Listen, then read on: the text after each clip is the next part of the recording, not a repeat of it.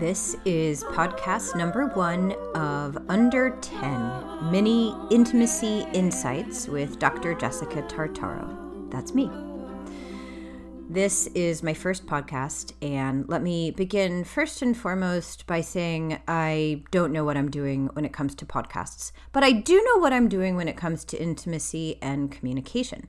So let me start by sharing a little story about how this podcast came to be. One of the things a number of you have shared with me when I asked what your intimacy questions are is how do I get out or transition out of the state of isolation I've been in during the pandemic to get back into connection with people? In other words, it's been hard lately to stay connected. That's an understatement. That's true for me too. And one of the ways that I personally have been staying connected with friends is using voice memos back and forth to have a little conversation with the person. Because I'm seeing them, of course, in person uh, very infrequently, and phone calls, you know, don't always work out with timing, and they're busy, and I'm busy, and so on. But we can listen to a voice memo at any point. And so I was sharing a voice memo back and forth with my friend Mia um, and she asked me some question, and I bloody blawed for five or six minutes my answer. And she said, Wow, that was really helpful. I got a lot out of that. You should do a podcast. And I thought, if a podcast is as easy as sending my friend a voice memo, then yeah, I can do it. So I'd love for you to think about this podcast wherever you are listening on a walk or in your car, or maybe you're at home. Um, think about it as a voice memo from a friend who's doing her best to reach out over time and space and through the isolation and stay connected to you. Okay. So, in this first episode, I just want to give a little orientation for how I think about intimacy. And um, this may or may not make sense to you, but see if you can try it on.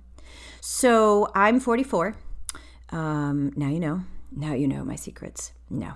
Um, and uh, so I grew up in the 80s and 90s in a suburb of Dallas, Texas called Plano. And I went to Catholic school for, well, actually, I went to Montessori preschool. Amazing. Highly recommend it. And then I went to Catholic school for grade school and junior high. And then I went to public education for the rest high school, uh, college, and grad school. And at no point uh, in any of my many, many, many years of curricula did uh, any of my instructors uh, sit us down for a class on emotional literacy. Let's think about this. Imagine as we were taking, let's see, in junior high, it was literature, uh, biology, social studies.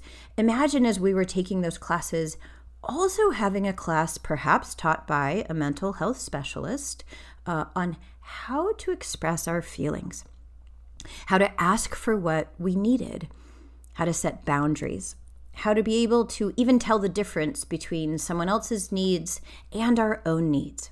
Okay, so um, n- none of us that I know of took that class. I certainly didn't, and it's it's at least by junior high, arguably before, that we need the ability to start speaking um, with literacy around our feelings. So, for most folks, because we never got this um, basics around how to relate to our feelings, for most of us, our feelings began to inhabit the space of what hung out in the backdrop of life. Um, we might end up having conversations about our feelings at some point somehow that would be accidental and we'd sort of blunder our way through. But it never really became an object or a focus on purpose um, of practice and study. I took piano lessons for a couple years, uh, teaching my fingers the muscles to do the scales became a focal point of practice and study. I studied Spanish in high school and eventually in college. Again, this was a practice that I focused on. Imagine if we did the same thing with our feelings with our uh, relationships, with the ways we relate to each other, with who we are as relational beings. Can you imagine with me for a moment what that could be like to have gotten that introduction? Okay. Well, here we are. I'm 44. You're however many years old you are. And um, un- unless you have some very special exception to the rule, in which case, please write me because I'd love to hear your story. Um, we didn't get that intro. So, to my private coaching clients, and if any of you are listening, this should sound familiar. What I often say in the first uh, session or two is think about sessions with me like the intimacy course that all of us needed in junior high that none of us got to learn the basic tools of relating. So, um, I'd love for you to think about this podcast like that course. Not everyone's going to come to see me or another mental health professional um, for private coaching or therapy. But this podcast you could click on once a week, it's under 10 minutes, and learn a new tool uh, every week. Imagine it's like, um, learning a language. I was talking with someone who's like, Well, I've got all this extra time. I'm going to learn Spanish. Um, imagine that you're working on your language for relationality, uh, working on your awareness for being a relational being on purpose. Because that's what ends up happening when we commit to growing at any particular site as we start getting deliberate we start getting on purpose. Our relationships aren't the thing uh, that hangs in the background that we're doing by accident, that we're doing as an afterthought. They become in the foreground. They come into clarity. We have the opportunity to think in specificity about how we are impacting our relationships and, of course, how our relational world is impacting us. So, that's um, kind of a framework for how I'd inv- I, invite you, uh, how I invite my private clients and you, this podcast listener, how I invite you to think about using these podcasts as a way to bring more intention to your world of relationships. Okay.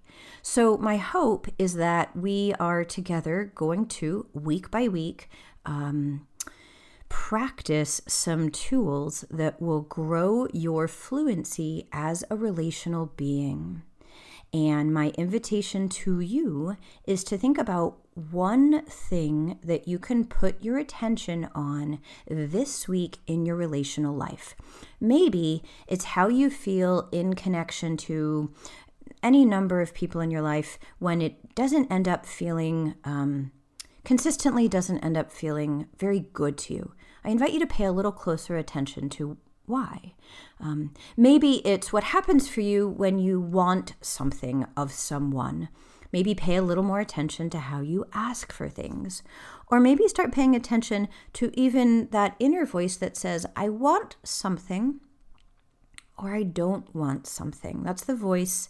You can think of it like this it's the voice of desire.